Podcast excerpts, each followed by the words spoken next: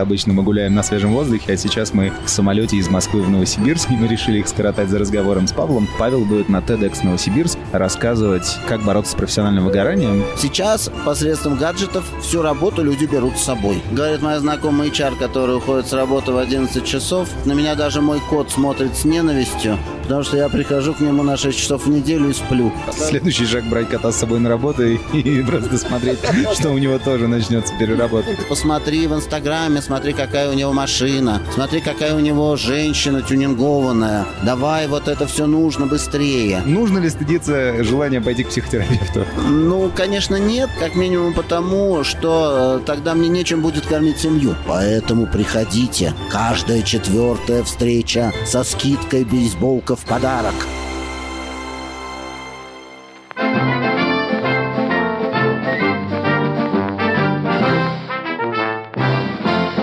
Проветримся.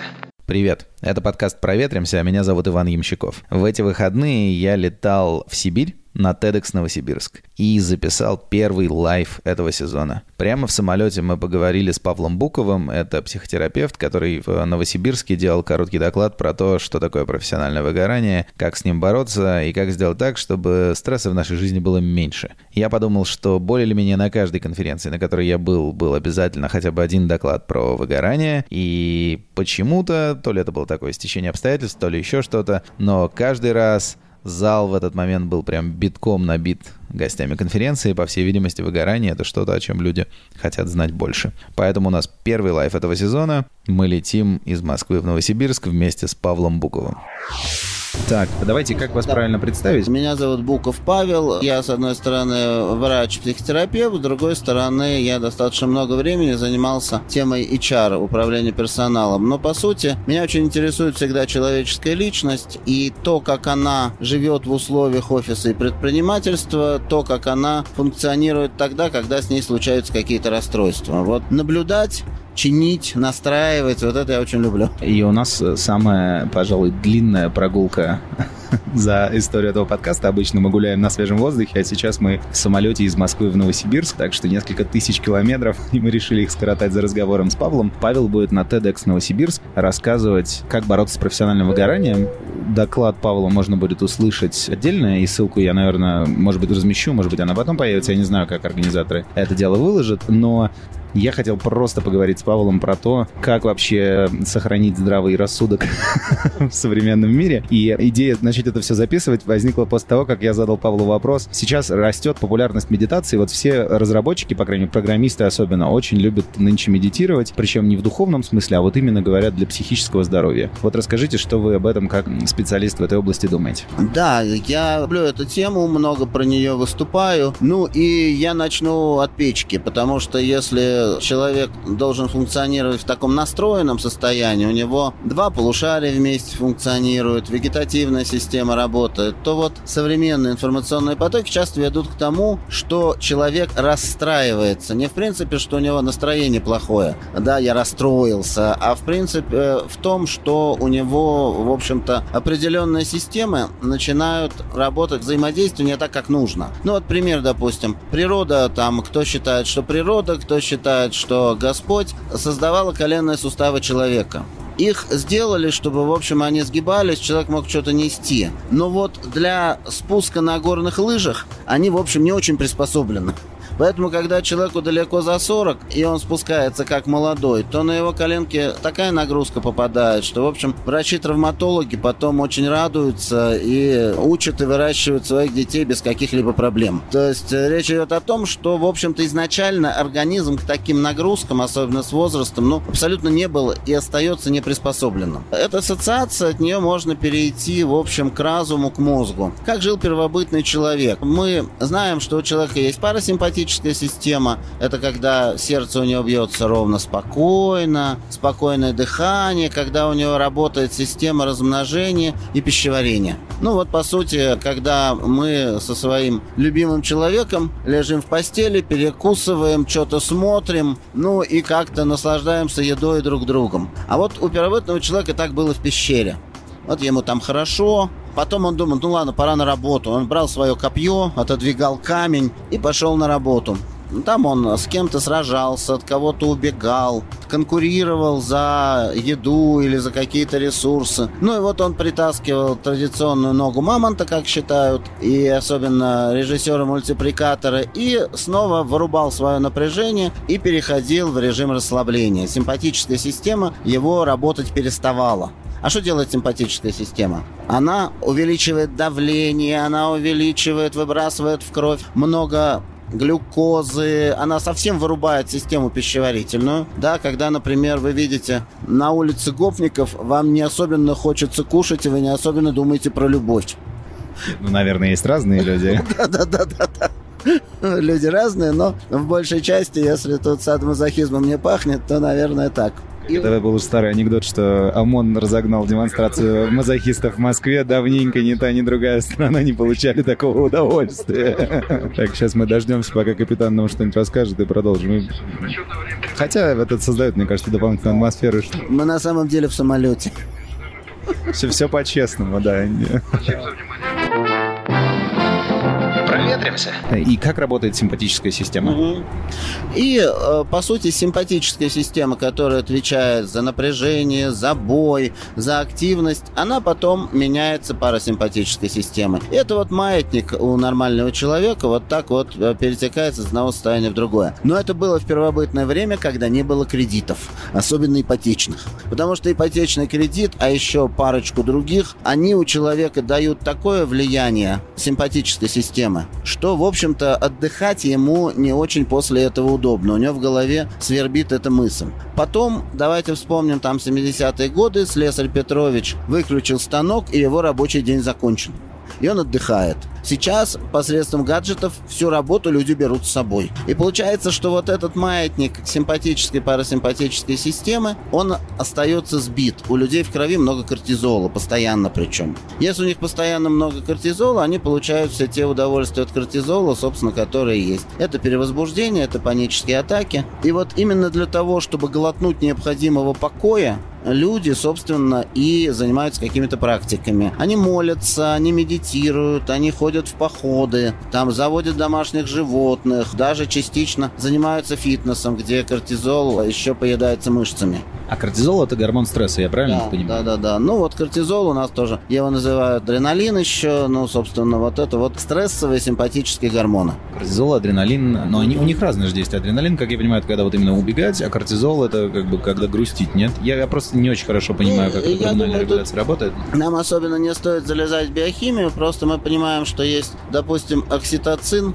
это няшный гормон, хороший. Гормоны вот такого вот кортизолового ряда, они, так сказать, пересушивают слизистые, они усиливают сердцебиение, то есть дыхание учащается. То есть это, ну, гормоны боя. И получается, что вот бой тот самый, который не может отдохнуть, а еще и гел, которая как бой собственно, тоже получается без всяких скидок на свой пол также работает. То есть люди огромное количество переедают напряжение. Хорошо, а какие вот методы помогают этот самый стресс снижать? Вот люди, вы говорите, там молятся, занимаются спортом, заводят домашнее животное. Вот я спросил про медитацию. Что эффективнее, или это для каждого свое, или нет золотой пули, и все надо одновременно и без хлеба, или, или просто в отпуск надо чаще ездить? Что, что лучше работает?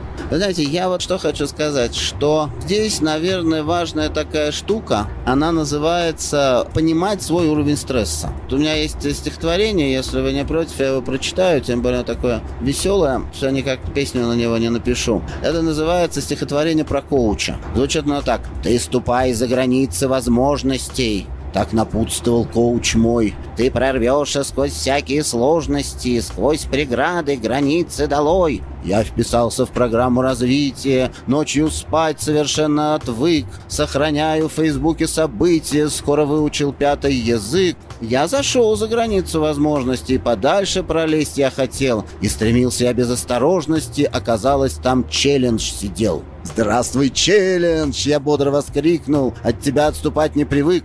Но мой челлендж свирепо прикрикнул и ударил рукою под дых. Отмутузил меня он как грушу, и на все на мне синяки всех сортов. Но тут коуч шепнул мне в уши «Ты был к выбору не готов». Пусть сильнее нас делают трудности, только может по-разному быть. То, что нас не убило по глупости, может завтра догнать и убить. Проветримся. То есть вот э, если говорить чуть более серьезно, то сейчас пропаганда, реклама говорит нам напрягись, беги к успеху.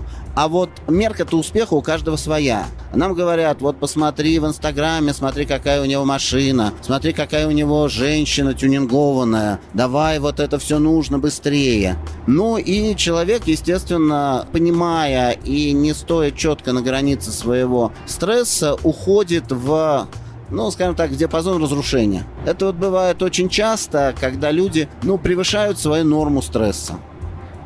Ну, отсюда мы видим панические атаки, отсюда мы видим кучу вредных привычек. Но вот вы знаете интересную вещь, что да, китайцы из канализации добывают жир, на котором они жарят. То есть они прямо там есть специальные люди, они собирают этот жир, ну и, собственно, продают его опять и на нем жарят снова, потому что он расслаивается с водой. И говорят, что также можно в крупных городах из канализации собирать антидепрессанты. Там их с мочой выходит столько, что они там чуть не кристаллизуются. Я слышал где-то городскую легенду, что нет ни одной долларовой купюры без следов кокаина, и что в Темзе тоже как бы невозможно ловить рыбу не только потому, что Темза загрязнена чем-то еще, но в частности из-за наркотиков, которыми она загрязнена. Рыба там так Сити, это как бы людям надо расслабляться, стресса много. Но все-таки понять свой собственный уровень стресса очень сложно, особенно когда ты внутри стресса находишься. Это как когда ты находишься в каком-то, не знаю, в сложных, э, в какой-то сложной жизненной ситуации, изнутри она очень часто может казаться абсолютно нормальной, все так живут и так далее, и так далее. И потом, ретроспективно, глядя назад, ты такой, господи, зачем я все это делал? Что это было вообще? Как изнутри оценить свой собственный уровень стресса, когда ты, ну вот, ты живешь в современном мире, кредит уже взят. Как бы что, что делать дальше? Как кредит взяли, что делать дальше? Да, действительно, есть прекрасная метафора, что если лягушку бросить в горячую воду, она засуетится и станет выпрыгивать оттуда. А если положить лягушку в холодную воду, воду постепенно нагревать, то лягушка совершенно спокойно сварится и не будет стараться выпрыгивать. Вот так же и человек со стрессом. Ну, мне кажется, вот здесь во мне сразу говорит доктор, который говорит, итак, запомните признаки стресса. Во-первых, это плохой сон. Человек просыпается, не сразу засыпает, вспоминает, просыпается ночью и начинает думать про работу. Ему сложно заснуть, ему сложно проснуться. Раз. Ну, как минимум 7-часовой сон-то, ну, наверное, нужен всем, кроме Аристотеля. Если среди вас есть Аристотель, который, помните, как спал? Он брал медный шар, клал руку на поднос, потом задремывал, шар падал, и Аристотель шел дальше учить Александра Македонского мудрости. Вот если среди вас есть Аристотель, ну, шар вам в руки. По такой же методологии Дали, по-моему, рисовал часть своих картин. В частности, у него есть какой-то там сон навеянный, там пчела какая-то, разбудившая меня перед чем-то, он также делал. Но я думаю, что надо прям четко сказать, что вроде как современные нейробиологи считают, что среди нас нет Аристотелей, а те, которые Аристотель, проверьтесь еще пару раз, сходите куда-нибудь. Если вам кажется, что вы Аристотель, лучше, прежде чем просто быть в этом уверенным и шар брать в руки, сходите к врачу, поговорите с ним, может быть, ему кажется иначе. Если вы Аристотель, спросите своего Александра Македонского, все ли с вами хорошо. Значит, первый признак э, того, что что-то не так, это ухудшение сна, вызванное, ну вот вы думаете о работе, о работе во сне точно думать не надо, если вы не Менделеев. Опять же, да, ну, в общем, хорошо, да, понятно. Сон. Какие еще есть признаки? Нарушение аппетита. То есть это, по сути, естественное биологическое влечение, это аппетит и либидо. То есть здесь существуют две крайности. Первое этого просто нет, ничего не хочется, надо себя заставлять. А второе, это такое ажитированное желание, переедание на нервной почве, ну и какой-то такой вот секс, как в последний раз. Вспомните, по-моему, вот этот вот известный фильм. А, «Бойцовский клуб», по-моему, там был один из персонажей сексоголик. «Волк Солл-стрит», там мастер такой вот трейдер говорит начинающему биржевому, так сказать, клерку, тебе нужно мастурбировать несколько раз в день. Для чего он это говорит? Потому что стресс очень сильный, и он призывает его, да, снижать. Ну, что потом, если он домой к жене пришел, да? О чем ему с ней разговаривать? То есть это вот нарушения в этой сфере, которые могут быть в двух крайностях. Первое – отсутствие нормального влечения. Второе – вот это влечение, ну вот оно какое-то вот такое не очень правильное. То есть э, избыточное какое-то, да. понятно. И, соответственно, если человек много жрет, то это тоже, скорее всего, стресс. Да, да, да, да, да, да. Это, так сказать, некое подсознательно очень высокое напряжение, когда это он держит его личностью, корой, а вот центр голода, центр жажды, алкоголь, там курение и вот все вот эти вот оральные психоаналитические радости. Понятно. Значит, хорошо, допустим, человек вот сейчас услышал эти три пункта, у него по всем совпало, к примеру, три из трех, ну или даже один из трех, неважно. Ну и, может быть, человек сам уже понимает, что он находится за допустимой какой-то гранью приемлемого уровня стресса, к которому, кажется, вот ему угу. он может справиться. Как э, потихонечку оттуда выходить? Потому что, ну, опять же, кредит, он все равно останется кредитом. Работа, скорее всего, тоже останется. Не каждый человек может себе позволить уволиться. Телефон, наверное, можно поменять на звонилку или оставлять на работе, но это тоже некоторый шаг. Ну, в общем, какие есть, есть какие-то базовые гигиенические нормы, что вот если вы э, вот это выяснили, как бы проверьте вот это, вот это, вот это и постарайтесь вот это не допускать, а вот это, не знаю, минимизировать, по крайней мере. Есть какие-то простые советы вот для начинающего бойца со стрессом? Да, для начинающего самогармонизатора. Но мне кажется, очень важно все-таки пустить в свою жизнь что-то такое, что дает покой, спокойствие, окситоцин и так далее. Вот как говорит моя знакомая HR, которая уходит с работы в 11 часов, она говорит, на меня даже мой кот смотрит с ненавистью, потому что я прихожу к нему на 6 часов в неделю и сплю. То есть специально она завела себе кота, чтобы как так бороться со стрессом. Но коту оно ходит редко и ненадолго, ну, когда бывает дома. Следующий шаг брать кота с собой на работу и, и просто смотреть, что у него тоже начнется переработка. Тогда коту придется давать кошачьи антидепрессанты и водить кошачьему психоаналитику. Ну, мне кажется, что построить свою жизнь таким образом, чтобы хватало времени на хобби, на общение с близкими, на отдых от работы. Потому что когда работа съедает всю жизнь и нет разницы и нет разграничения работы и отдыха, ну, какое-то время, и это может быть даже и 10 лет, и 20, ну, человек это выдерживает. Потом работа, знаете, она как дети и газ. Она занимает весь объем, который есть. Поэтому вот надо все-таки очень уделять много внимания, чтобы работе работала такую вот вещь. Потому что отдых – это смена род деятельности, да, гениальный академик Павлов, он был э, призером Питера по лыжам. Он занимался там разными абсолютно задачами. Менделеев клеил чемоданы, делал, как известно. То есть, ну, смена рода деятельности, делать что-то руками, танцевать очень полезно. И причем делать фитнес не потому, что это полезно и модно, а получать радость, азарт от какого-то спорта. Вот, кстати, про... В какой-то момент вы сказали, что общаться с э, близкими, ну, или просто вот общение. Когда говорят про спокойствие, почему-то первые там какие-то образы какого-нибудь буддийского монаха или mm-hmm. отшельников келье, это как раз образы, связанные с одиночеством. То есть, что вот, значит, уехать, не знаю, там, э, в деревню к тетке в глушь Саратов, смотреть э, весь день на то, как течет река, условно говоря. Вот общение, в каких случаях оно помогает избавиться от стресса, в каких случаях оно нормализует, а, или, может быть, бывает какое-то общение, которое так не делает. Ну и вообще, как роль социальность связана, потому что, казалось бы, те же самые соцсети или вот эти чаты в мессенджерах, это вроде как про общение, это же про социальность, но при этом кажется, что иногда они и стресс могут вызывать. Я недавно предпринял очень рискованный эксперимент. Причем я долго боялся сделать это. Я советовался с семьей, мне жена и дочь говорят, нет, Павел, не делай этого, ты что, вдруг с тобой что-то случится? Нет, не надо, ни в коем случае. Я сказал, нет, ну я должен. Я потом расскажу людям, как это бывает. Они сказали, ну смотри, но если что, мы будем на чеку и поможем тебе. И так я посмотрел программу Соловьева. Вот. Я следил за тем, как меняется пульс, давление. Уже минут через пять мне захотелось куда-то бежать, у меня стала наступать паника. Ну и, конечно, я выключил это и понял, что для того, чтобы разрушить, так сказать, себе мозг, ну вот, конечно, нужно смотреть подобного рода ток-шоу. Телевизор лучше исключить. Ну, Вы, как лечащий врач, рекомендуете исключить телевизор. Начать с этого, да? Ну, говорят, что если вы смотрите новости по телевизору, то ваша жизнь укорачивается от двух до четырех лет. Их можно читать, конечно, в интернете, но новостей сейчас очень мало, в основном пропаганда. Да, хорошо. Новостные потоки как-то контролировать? Нет, а вот именно общение с людьми, оно снимает стресс или, или нет?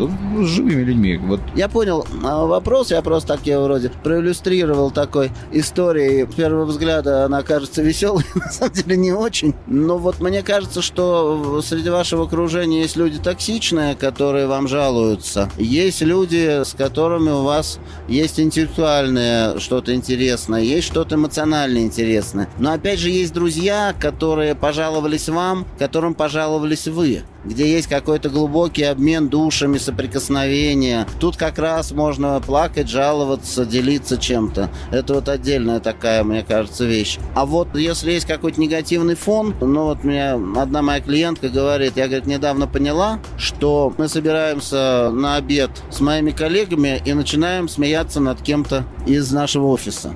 А, а он при этом присутствует? Нет, нет, нет, нет, за глаза, что называется. И через какое-то время э, я поняла, что, наверное, не стоит этим заниматься.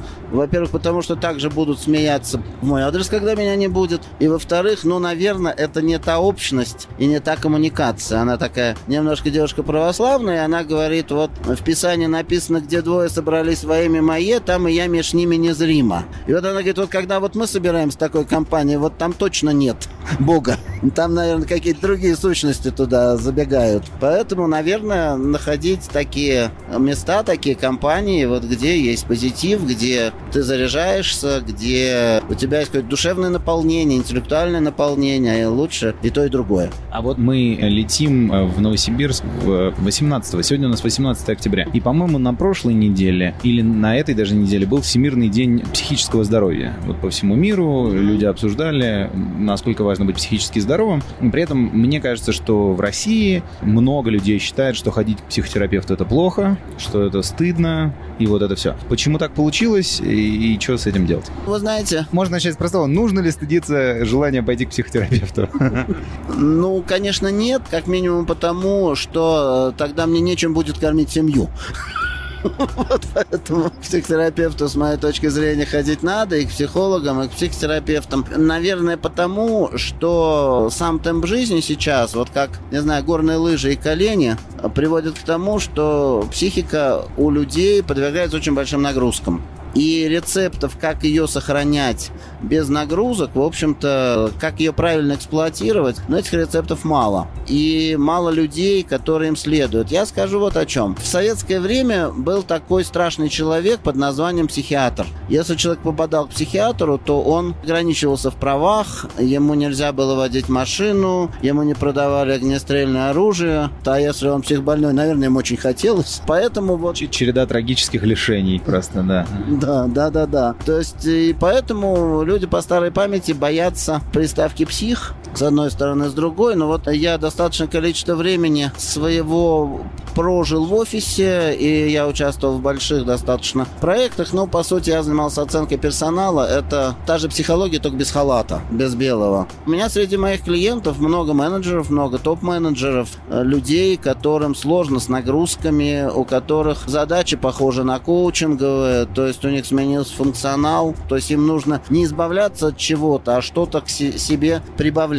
Ну и также, конечно, это панические атаки, депрессии, это очень много всего, что выпадает из темы психического здоровья. Но я бы здесь сказал такую вещь, что есть люди здоровые, у которых наступает расстройство, ну как с фортепиано, вот по каким-то причинам расстроилось. И это можно все настроить.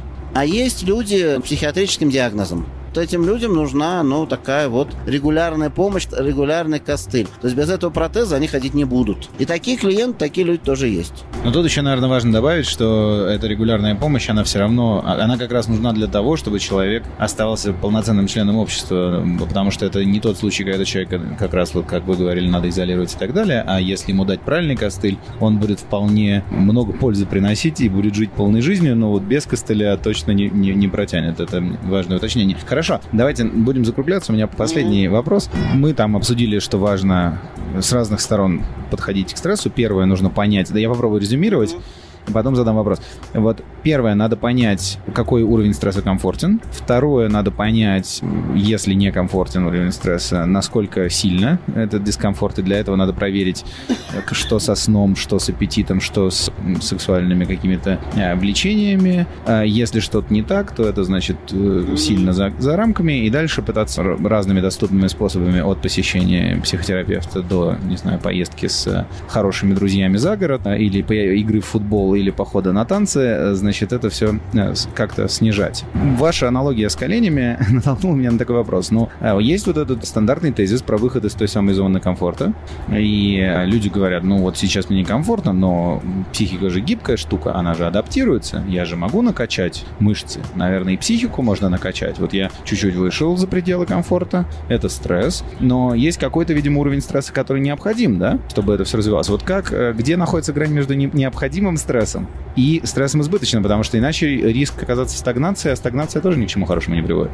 Вот как, э, как эту грань ловить? Очень хороший вопрос. Ну, по сути, стресс психологический ничем не отличается от стресса физического. Ну, например, вот вы вышли зимой, позакаляться. И встали ногами на снег. С одной стороны, вам холодно, вы испытали холодовой удар, но вам так бодро, нормально. Вы постояли э, секунд, наверное, 15-20 и взбодрились, вам нормально. По сути, вы поняли, что ваша холодовая устойчивость, устойчивость к холодовому стрессу, она исчерпана. Вот, собственно, это отработала симпатическая система, выбросила все нужные гормоны куда нужно, и мне стало пободрее, и вот закалка произошла та самая. Да. Так. Порфирий Иванов, выйдете на улицу, э, облейтесь холодным и заходите домой. Смотрите, дальше вы думаете, дай-ка я позакаляюсь и постою еще 5-7 секунд. То есть э, здесь вы уже качаете свою холодовую устойчивость. Если вы где-то озябнете, а вы будете в этом плане, ваш иммунитет и ваша система будет к этому привычна, то вы не простудитесь. Это вы заглядываете в завтра уже. А вот если вы простоите, если ваш коуч скажет, вам надо стоять 5 минут, то отморозите ноги. Его надо увольнять. Да, его надо как минимум увольнять из вашего бюджета. То есть прибавьте немного. Ну, не знаю, например, вы э, делаете, там, вы продаете что-то активно. Вот эти люди, у меня так серьезный к ним счет, они каждый день звонят по нескольку раз и помогают мне бороться со стрессом и с раздражением. Предложений очень много. Вернемся к стрессу. То есть прибавьте немного, вот э, посмотрите, как вы качаете себе стресс. То есть, если вы делаете холодные звонки, вам нормально 5-6, сделайте 7-8. И еще я бы хотел сказать, есть прекрасный тест, который вы даже можете сделать прямо сейчас после подкаста. Он очень простой. Включите, пожалуйста, секундомер на одну минуту, переверните телефон, и попробуйте сами решить, когда ваша минута закончится. То есть это такой психиатрический тест минуты. Итак, представьте, вы только не считайте а вот такую субъективную минуту. Вы перевернули телефон. Оказалось, что там 58 секунд, 62. Я могу вас поздравить. Вы время воспринимаете адекватно. Если вы слишком загоняетесь, там будет 40 секунд. То есть ваш внутренний ритм, он очень-очень быстрый, и он выходит из вашего субъективного времени. Такое часто бывает, если вы приехали в Москву, вот, а сами живете где-то не в Москве. Человек говорит, я уже по улице начинаю бегать. То есть вот такой вот тест минуты. Если у вас там полторы минуты, оказывается, а то и две, то либо вы вообще находитесь в нирване, либо у вас уже сломаны все механизмы защиты, и у вас напряжение, расслабление сбито.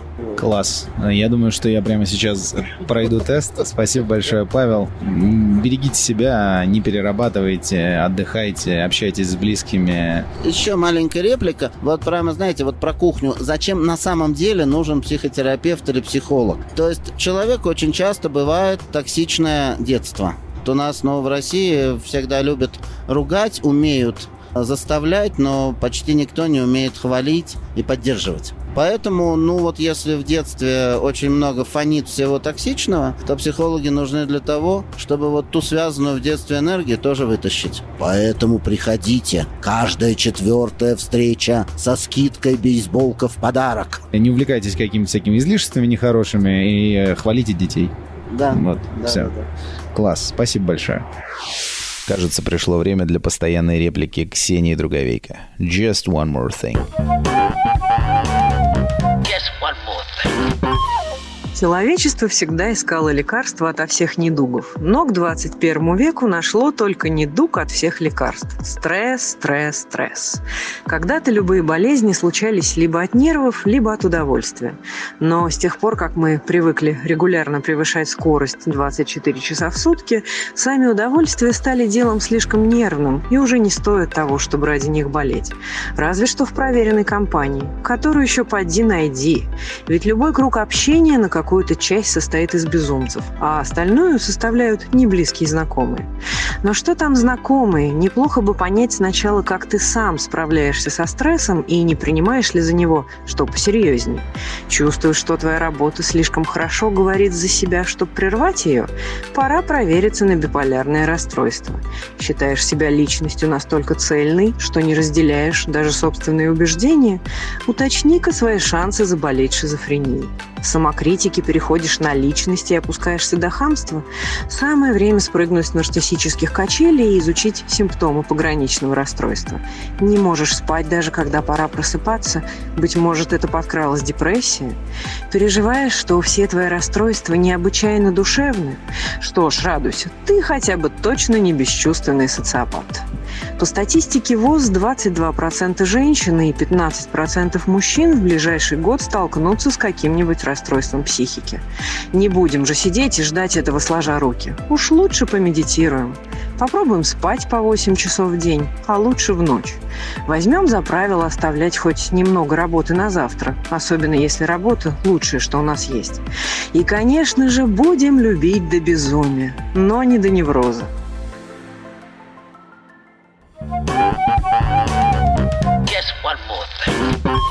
Ну что, вот такой вот получился у нас разговор.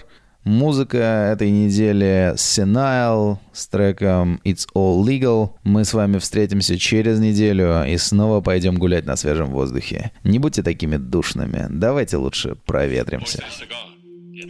Okay. It's um, marijuana inside of a tobacco. Oh, okay. So it's like pods, it's like tobacco yeah. pods. You never had that? Yeah, I think I tried that once.